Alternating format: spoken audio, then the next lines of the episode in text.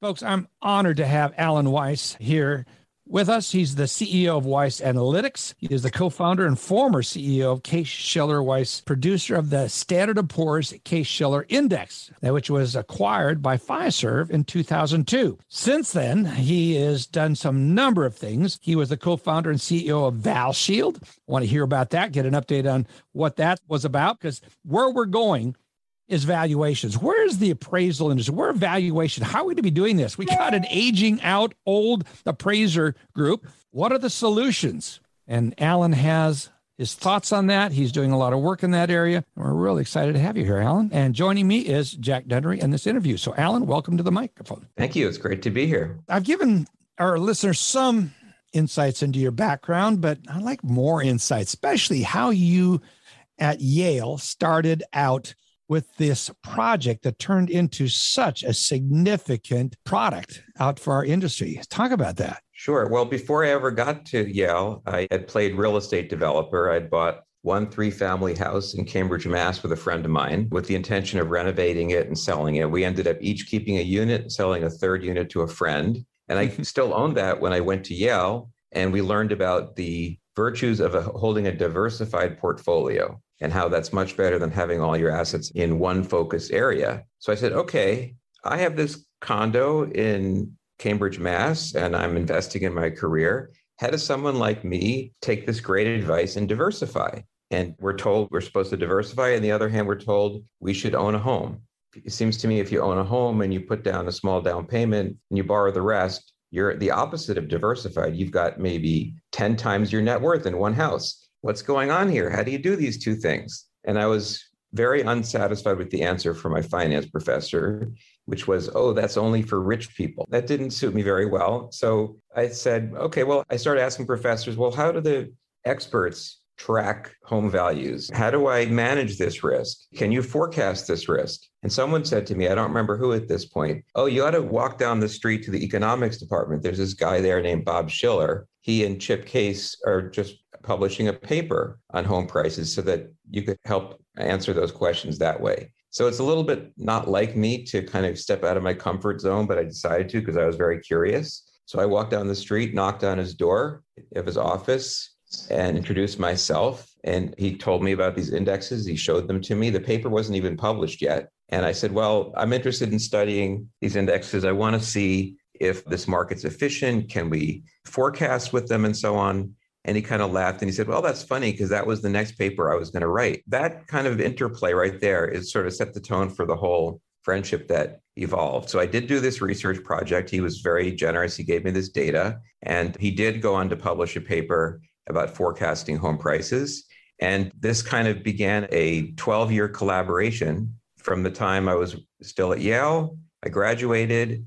I called him one day and I said, You know, it's still bothering me that people are undiversified I, I think we should start a company or that lets people hedge their home prices. So I can go on and on and tell you the whole story. I now. love those stories. Yeah. It gives us a foundation. This was gnawing at you and you saw an opportunity and that calls on my entrepreneurial genes and I'm really interested in how that story developed. So kind of give us the Reader's Digest version. Where did that go? Talk about that. So a couple years later, I was a management consultant, but this was in the early 90s when home prices were tanking in the Northeast and Southern California. And I had friends who were suffering from this. So it seemed like there was a real need. It, it wasn't theoretical. He said, It's interesting because I'm thinking there should be a futures market on home prices. So I said, Well, why don't we join forces and work on that together? So we did. And we needed a price index for the futures market. And I also thought we needed one for some kind of insurance. So we ended up producing these indexes for the Chicago Board of Trade. And then people started wanting to buy the indexes, not the financial product. So I spent 10 years building that business, basically an analytics business before the word fintech even existed. And I guess the rest is history. So we did succeed in producing a new standard, the Case Shiller Index. We created one of the first AVMs. They were used for hundreds of thousands of mortgages. And I never gave up the dream of creating ways for homeowners to hedge or get some of the equity out of their house without having to go into debt. And I continue to work on this to this day. And that's the other company I'm running, ValShield, which is actually newer than Weiss Analytics. Oh, okay. So let's talk about ValShield. Tell us about what the mission is, what you're creating there. Sure. So basically, our thought process is people right now have a historically high amount of equity in their homes. If you look at how much debt people have taken on on their homes in the last 10 years, it's barely moved. Mm-hmm. It's whatever it is, $11 trillion. It's barely moved. No one's pulling money out of their houses. But the value of the houses have tripled. So people have gone from maybe having 10,000, 50,000, 100,000 to having hundreds of thousands of dollars of equity in their homes. They right. don't want to borrow on it. Many of them don't want to sell, but they sure could use the money. Yes. So ValShield's mission is to create an organized equity market for homeowners, just like we have an organized mortgage market today. It's a mm-hmm. huge infrastructure. It seems like half the uh, industry of the US is one way or another tied to the mortgage industry because there's such an important and significant asset base. But more people hold equity in their house. And there's no organized equity financing. Companies have organized equity. They can issue stock or they can borrow. Homeowners can't issue stock in their house, they can only borrow.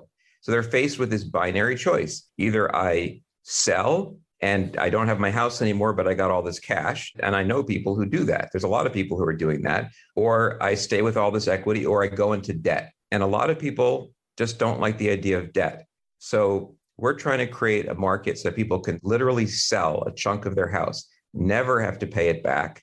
And the investor then gets the ride of appreciation or depreciation until the homeowner sells. And we don't expect people to hold those instruments one house per investor. We want it all to get pooled. So you have like have a REIT of I'll own houses in Florida or I'll, I'll own houses in Southern California. And then those people get cash and the investors get exposure to the market that people want. That's what we're trying to do. I, I love your vision. Everything mm. you have touched has got such forward thinking, out of the box components to it. Jack, I got to go to you. Listening to Alan talk here, isn't that just interesting? It's so fascinating.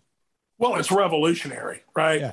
I mean, and, and when you really think about it, David, mortgage markets that have been traditionally favored by investors will fall out of favor with this type of revolutionary idea. Prime example Texas, right? Texas never really rode the bubble up. And that's why we didn't do so bad in 07 and 08 and 09. I mean, where you get volatility is where you can either make a lot of money or not make a lot of money in this kind of concept, right? I mean, it's the markets that don't give you a lot of fluctuation that'll limit the returns on this type of concept. I'm just flabbergasted. You created a product that caught my attention, oh gosh, maybe five years ago now. And it was accuracy of predicting the value of a home moving out. It, it, was a heat map, if I recall what it was, and it mm-hmm. created a map of what the values had been, where it gone, and why some homes appreciated more than others. Talk about that. Is that a component of what you're doing in ValShield? Has that contributed to what you're doing in ValShield? Yeah, they're very much connected. The connection is that my company, Weiss Analytics, produces home price indexes down to the house level. We produce 80 million house specific price indexes and the maps that you mentioned are a way to take in a lot of that information all at once and see the pattern. So we create a map of a whole metro area and we place 10,000 houses on the, the, map where they belong. And then we color code each dot by the rate of appreciation in a given month. And then we roll them forward like a movie and you get to see an animation of how price changes are shifting through the marketplace. And you can see sometimes they move like a weather front like the crash in miami started in the north and you could see over a period of about two years it gradually moved southward from fort lauderdale through miami. And so if someone had had a map like that they really could have seen what was happening. And with these green spots where they're still bidding up houses they would know not to. The connection to valshield is that the idea is that when you sell a piece of your house, how do you know how much it's changed in value? We don't think it makes sense talking about appraisals to have an appraisal in at the beginning and appraisal out at the end because you don't know in between how much has my house gone up. And appraisals can be a little bit off and be a little bit noisy and, and not necessarily objective and not necessarily uniform. Whereas the price indexes are objective, are uniform, and you always get to see it. So when you take out a val share on your house, you get a statement every month. If you were to pay it off today, if you were to sell today, this is the dollar value. And the investor also can see a statement. So they can easily be rolled up into securities because everyone always knows where they stand. And the hmm. actual contract says when this is over, the appreciation the homeowner is going to pay is based on the price index on their house, which does not know about how much they've changed the house. So if the house has not been maintained well, that doesn't hurt the investor because the index doesn't go down based on the condition. If the homeowner has invested in the house and made their house more valuable, the index doesn't know about that either. So basically, you're only buying or selling the market driven value change, not the physical condition value change. Commonality is the price index. Yeah, we're looking at a lot of migration of people out of, in some cases, we're seeing number of factors into it. I'd love to get your thoughts on this. We're seeing a migration out of blue states into red states. There's a number of reasons about that, but there is a migration going on and a movement. For example, just talking to someone who was talking about all the migration out of the Seattle market. It's still a hot market, still going well, but to the point where there is a premium being charged to someone moving out of Seattle down into our area. I just happen to know it because I know a family is considering making a move and they're looking at that. And the cost to move from here back up to Seattle, you get a much lower rate. Talk about what we are seeing and sensing as the great migration. You've talked about that before we got on the air here. I want to get your understanding of what you mean by the great migration. Sure. So, one aspect of it is, as you said, people are moving out of certain areas there's a net outflow of migration and there's a net inflow into others. And the areas where there's a net outflow tend to be the more expensive areas on the two coasts. The prices are higher for houses, the tax burden is higher, and they're moving into places in the south, the southwest and the southeast. So Arizona is experiencing a huge inflow of people, mostly from California. Texas is experiencing a huge inflow. Florida, the same. And if you look at the northern markets like Chicago, New York, these places are seeing a net outflow of people, as is California. So people, you could just picture a map of the US, people are moving away from the coasts and from the north to the south. That's a general trend that's going on. I think it's partly taxes. I think it's partly people liking the climate. I think partly it's because people are more mobile because COVID, one of the positives that came out of it has been more adoption of remote working. So people can choose to live where they want and not in any way take away from their ability to do their jobs. So there's a number of factors, and that's also impacting housing markets, but it's impacting a lot of things. A lot of things, yeah. I do have a question about the Great Migration. And my question is, Alan, it costs money to migrate. And is there socio-economic impact of the Great Migration. I mean, look, if you're migrating because of taxes, that means you earn enough that the taxes that you pay are now motivating you to leave where you currently reside at, right? I mm-hmm. mean, if you don't pay any taxes, then increasing taxes doesn't really make any difference to you. And the cost to move because you want warmer weather that's not affordable by a lot of people. So, is there kind of a socio-economic overlay to this that says those people that are migrating can afford the cost of migration and that places them in that median house cost to a higher house cost or a more expensive house cost? Yeah, that's interesting. I think that there's a range of kinds of people who are moving, and the, the reasons are somewhat different.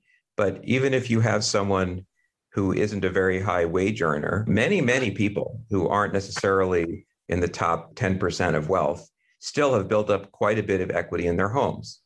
I met a couple the other day that had sold their place in Boston and they don't live anywhere now. They just said, Oh, we sold our place. When we're in Boston, we stay at our aunt's house. We're kind of digital nomads and we're not sure where we're going to land. That's one kind of person. My hunch is they pocketed a few hundred thousand dollars in appreciation from their condo. They're married couple in the early 30s. They both can work from anywhere. I come across a lot of people like that. So I would say they're relatively well off. And I think they kind of fit the profile you're talking about. But I also think that there are people who are older, have kids, or maybe retired. They want to cash out. They do cash out And then they go to a market where prices are half or a third. So people are buying houses for cash in mm-hmm. less expensive areas all over the country. And now they own their home outright. They might do some work. I think this appreciation has given people a lot of freedom. And I don't think it's limited to the wealthiest. I think, in fact, it's probably had more impact on the average person than it has on the wealthier people. Thank you. As I begin to think about the great migration, the first question I had was, well, who is migrating? Yeah, no, um, it makes sense. I have in front of me the value for the average median value per house for each market and what's happening to prices there. Generally speaking, it's true that the markets that are performing the least well right now are the lowest cost markets. My hunch there is that there are people leaving, but they're not being replaced. In the higher cost areas, even the places where there's a net outflow, prices are going gangbusters. In most places, prices are just going absolutely gangbusters, regardless of who's coming and going. So it's very hard to directly see by price how to differentiate who is moving. I don't have any direct information about the profile of people. I could just surmise it by who I've met and the correlations I see between the price changes and the value levels of the houses. And I don't see anything very significant. I think across the board, for the most part, prices are rising. So it looks like everyone's doing it to me. Okay, thanks. Is there any particular housing markets that are being more impacted by this migration you're talking about? You've mentioned the coastal states, the Northeast to some degrees? What are some of the other markets and who's benefiting from that? We're certainly seeing it in Florida and here in Texas. I think it seems to be the major metros for the most part in the mm-hmm. Southwest and across the whole South, really. There's plenty of smaller markets in that chunk of the country which are not doing well at all. But if you look at Dallas, Phoenix, Miami, these markets are just going absolute gangbusters. What's also interesting to me is like markets like Seattle, where there is a lot of outflow, other parts that are higher end, like you're saying, they're still going gangbusters. How do you explain that? How long does that go on before there's enough migration out? There's a net negative migration that it does have an impact. Yeah, I see the markets have reached a really torrid pace. Right. So, one of the metrics we use to measure how hot a market is the percent of houses rising. Because we have a price index on every single house, I can tell you whether 80% of the houses are rising, 90%, 99 or 100%. And there are markets that are reaching 100% rising, which we haven't seen since right before the meltdown in the 08. But I don't see any evidence of a meltdown coming. So I explain it by saying interest rates have made homes much, much more affordable. It's not like fewer people are selling. People complain about inventory. The inventory is low because sales volume is high, because houses get purchased rapidly. It's not that there are fewer people selling, it's that people are buying faster and more people want to buy. So I think a combination of interest rates, more people reaching household formation age in their 30s, and the desire to get away from everyone else because of the pandemic, all have kind of conspired to create this crazy market. I think it could moderate some, but I don't see a reversal. I don't see much of a correction coming in the short term. Well, that's good news for many of the housing markets, even where there is a lot of out migration. But how are homeowners' needs changing as a result of all this? Well, homeowners have more choices. So, one of their needs is to um, understand what their choices are and to act on them. I mean, there are people, for example, who have a lot of equity and they're doing well, but the market is so hot. What they need is a way to buy their next house. They want to move up or they want to move out but they lack a down payment. They have all their equity tied up in their house. So, in a very hot market, that creates a problem for people. So, people either have to sell and then rent and then buy, or there are some interesting services that have sprung up to help people in that situation. And full disclosure, my company, ValShield, is one of them. The idea is that there's different solutions. So, one is I identified the house I want to move into. A company called Ribbon will buy that house for you and rent it to you until you manage to sell your other house and can then get a mortgage and purchase the house from Ribbon. EasyKnock does the opposite. They'll buy your current house from you, freeing up your equity so then you can buy your next house. And then once you buy your next house, you move out of the house that they purchased and then they go and sell it. And so in both cases, they're either buying the next house you can move out and move into the next one, or they buy your current house. And our solution is to buy a piece of your current house that you can use as a down payment for your next house and always live in the house that you own and basically free up your equity that way. And that's one tiny example of use cases for equity if you could get at it. So there's many, many ways homeowners' needs are changing. One of them is hot market. How do I move? So my question is, is as homeowners' needs change, then what can be done to meet these needs? And I think you just gave us a good example, Alan, of uh, ribbon, right? So are there other examples about what the industry needs to do to meet the needs of these homeowners that are migrating? Sure. I mean, I, I think another example is the people who are better off, who don't necessarily need to or want to sell their first house. Maybe they have roots there, they have kids there, and the, the couple is older. They want to move somewhere else. So, on the higher end of things, I think there's a need to help people manage that whole process. It's complicated. I'm moving out. I need advice. Should I own my house and rent it out? Should I own my house and rent it out on a short term basis, on a long term basis? Should I just simply sell it? I think people need advice that's kind of integrated between finance and rental options and property management. People are getting more sophisticated and they have more choices. But I think that the services kind of lag behind but there's been a lot of innovation around home transactions as well. So I wouldn't say there isn't innovation. I would just say that the range of needs are evolving more rapidly than the innovation can meet those needs. What you're describing is a many new options for homeowners to access their equity. What new ideas are out there, Alan, that we can look forward to as far as accessing the equity that many have in their homes these days? Yeah, well, there's been a category of company that hasn't really taken off, which is called co-equity. There's a number mm-hmm. of companies that offer co-equity where you stay put and you quote sell a piece of your house. There's no payments, it's not debt, and then the company or the investor participates in your appreciation. It hasn't really taken off because the investors kind of stuck with this long-term asset and it's expensive. They charge a lot. Unless you really need this money, it's not smart. Mm-hmm. But I think that to me the dream is to be able to take a piece of your house, let's say you have a million dollar house or you have $400,000 house. And many people own their homes outright or have very small mortgages these days. So you take a 100,000 of your equity and you quote sell it, you get the $100,000 check. The key to make that attractive is what does that investor do with that $100,000?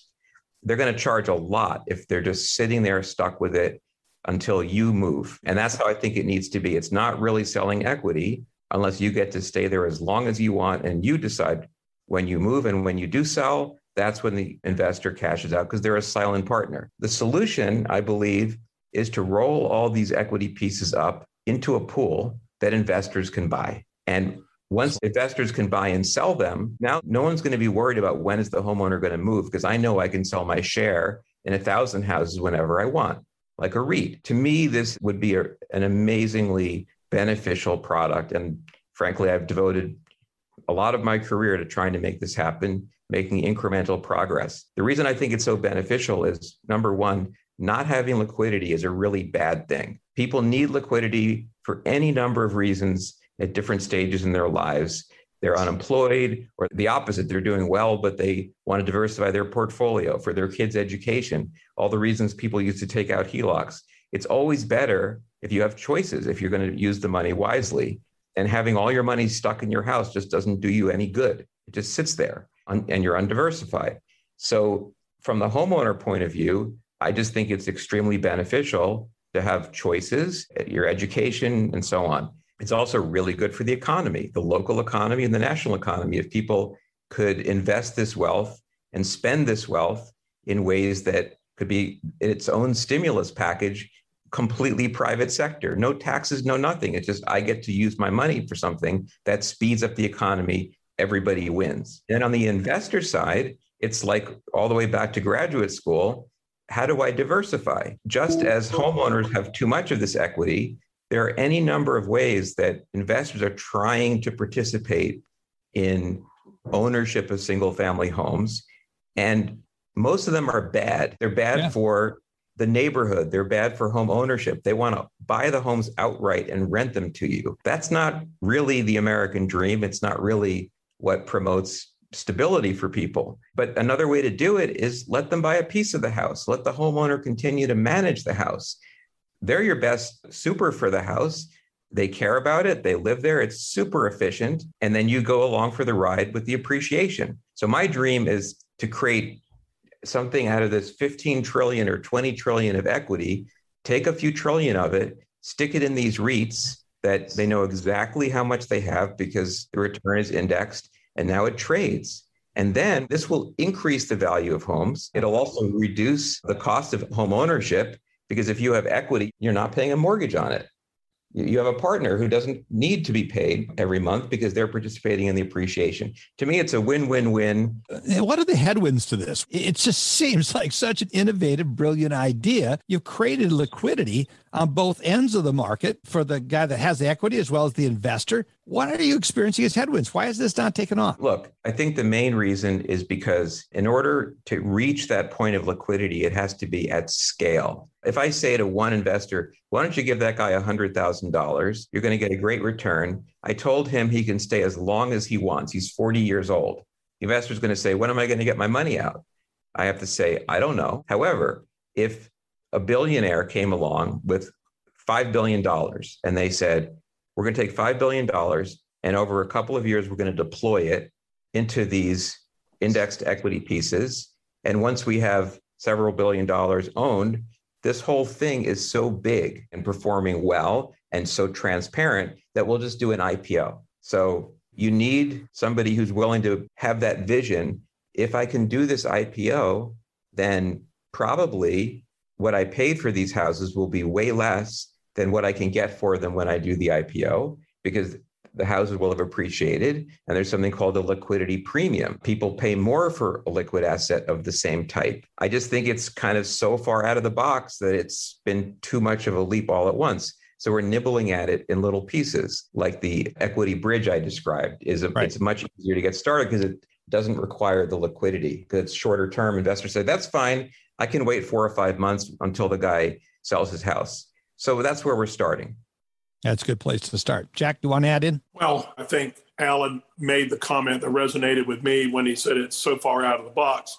This is a couple standard deviations out of the box, David. And he's right. Nobody values that single investment, right? But once you get a pool of these, right, now you have weighted average maturity or weighted average days exactly. to sell. And you can begin to compare that against other investments and say, okay, well, my weighted average maturity here on this pool is 14 months or 17 months or whatever it is, but my return is modeled out to be X. I'll take that security, right? So it's really building this into a liquid securities market that really triggers the interest of investors out in the space. I think that's exactly right. So the way I think of it is people move on average every seven or 10 years. Let's say these people aren't any different, the people who have sold a piece of equity in their homes. So it'll cash flow. Let's say uh, every 10 years it turns over. Well, that's 10%. That's 10% cash flow. That's not bad. I mean, most assets don't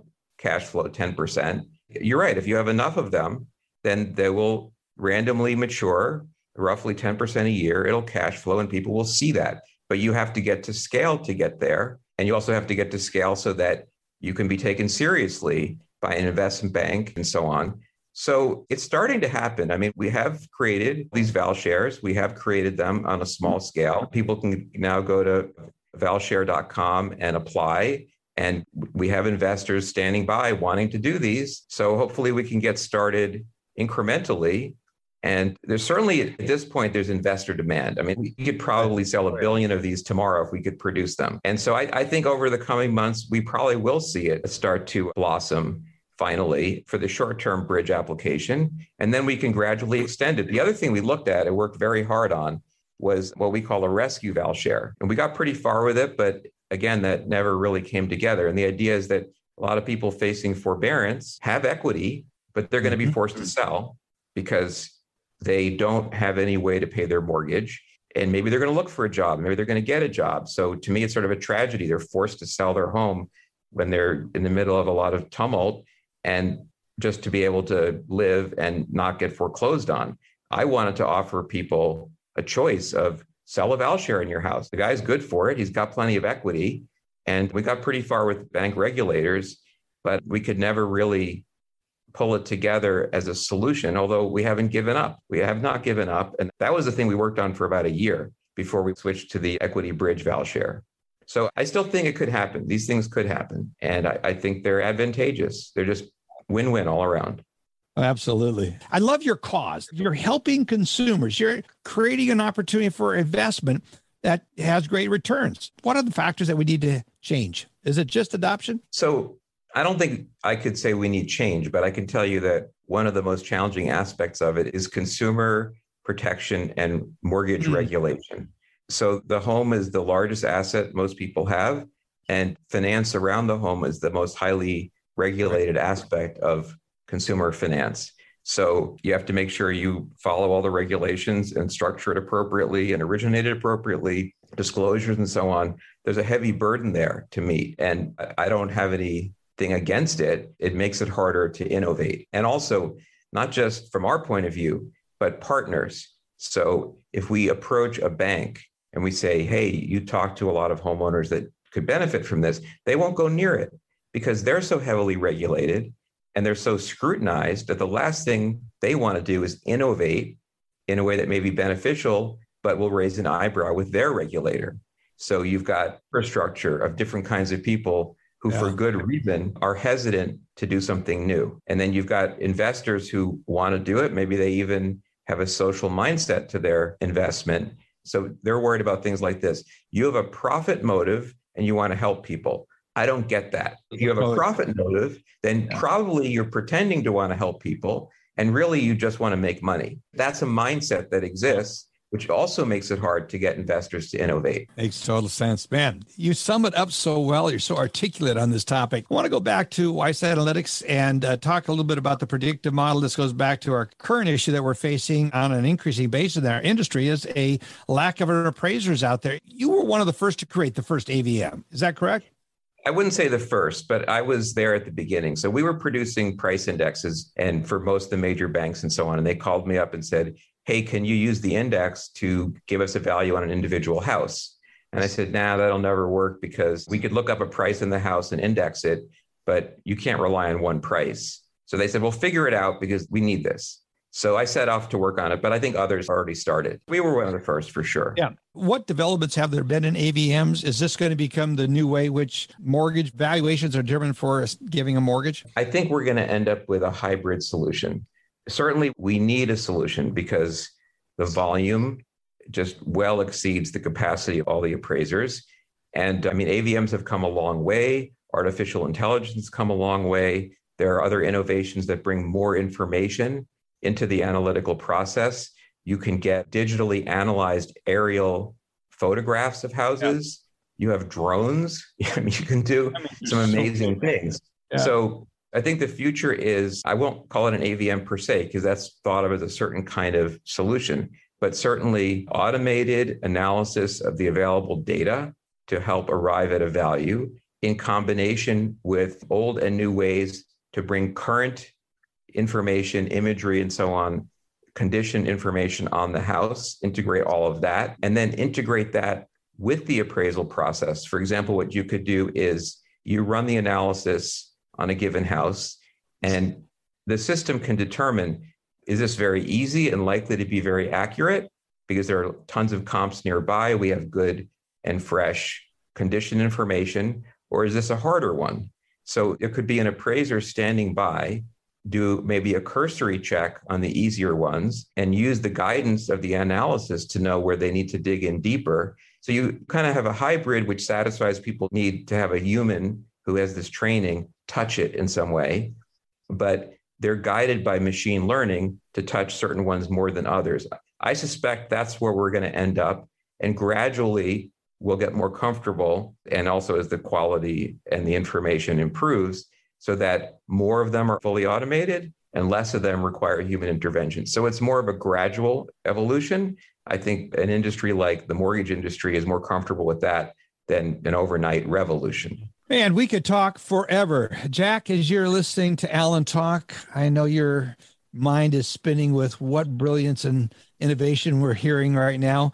David, I'm putting my sunglasses on. The amount of brilliance here is yeah. is, is beginning to uh, blind. guys. I mean, Alan was just talking about the evolution of AVMs. At least in my knowledge, will move to that hybrid solution, right? Yeah, it's really the difference between tract housing and custom built housing, right? AVMs will be very good at determining valuation and tract housing, but I mean, you get a custom built house and you're going to be a little challenged there. And so there's got to be human intervention to determine the value of a lot of custom upgrades. Like, okay, the tract house has got the standard appliance package, and this house over here has a sub zero package, right? And you're never yeah. going to know that until you actually validate that, right? Mm-hmm. So I believe we're looking at a hybrid solution, which at least addresses the issue of the limitations with people entering the appraisal segment of our industry and developing competencies over a long number of years to become a good appraiser, right? How do you solve that? And I think what Alan was talking about is ultimately going to be the near term solution that we have to look at. Yeah. And, and I think there are a lot of benefits to it. I mean, you could have faster turnaround, you have more objectivity in the process, and there's lower cost. And it, I think it will help with the second wave, hopefully, of new kinds of finance that come along. Because I think people want a faster solution. That I mean, the mortgage process is painful and slow. And so there's a lot of folks trying to just automate various aspects of it, not just the valuation, but the entire thing. Alan, I mean, if I'm an investor, at least I would feel better knowing that there's a digitally sound solution as mm-hmm. opposed to people because people value things differently. People have good days, they have bad days, but good algorithms supported by excellent data, they don't yeah. have bad days. Yeah, I think that's right.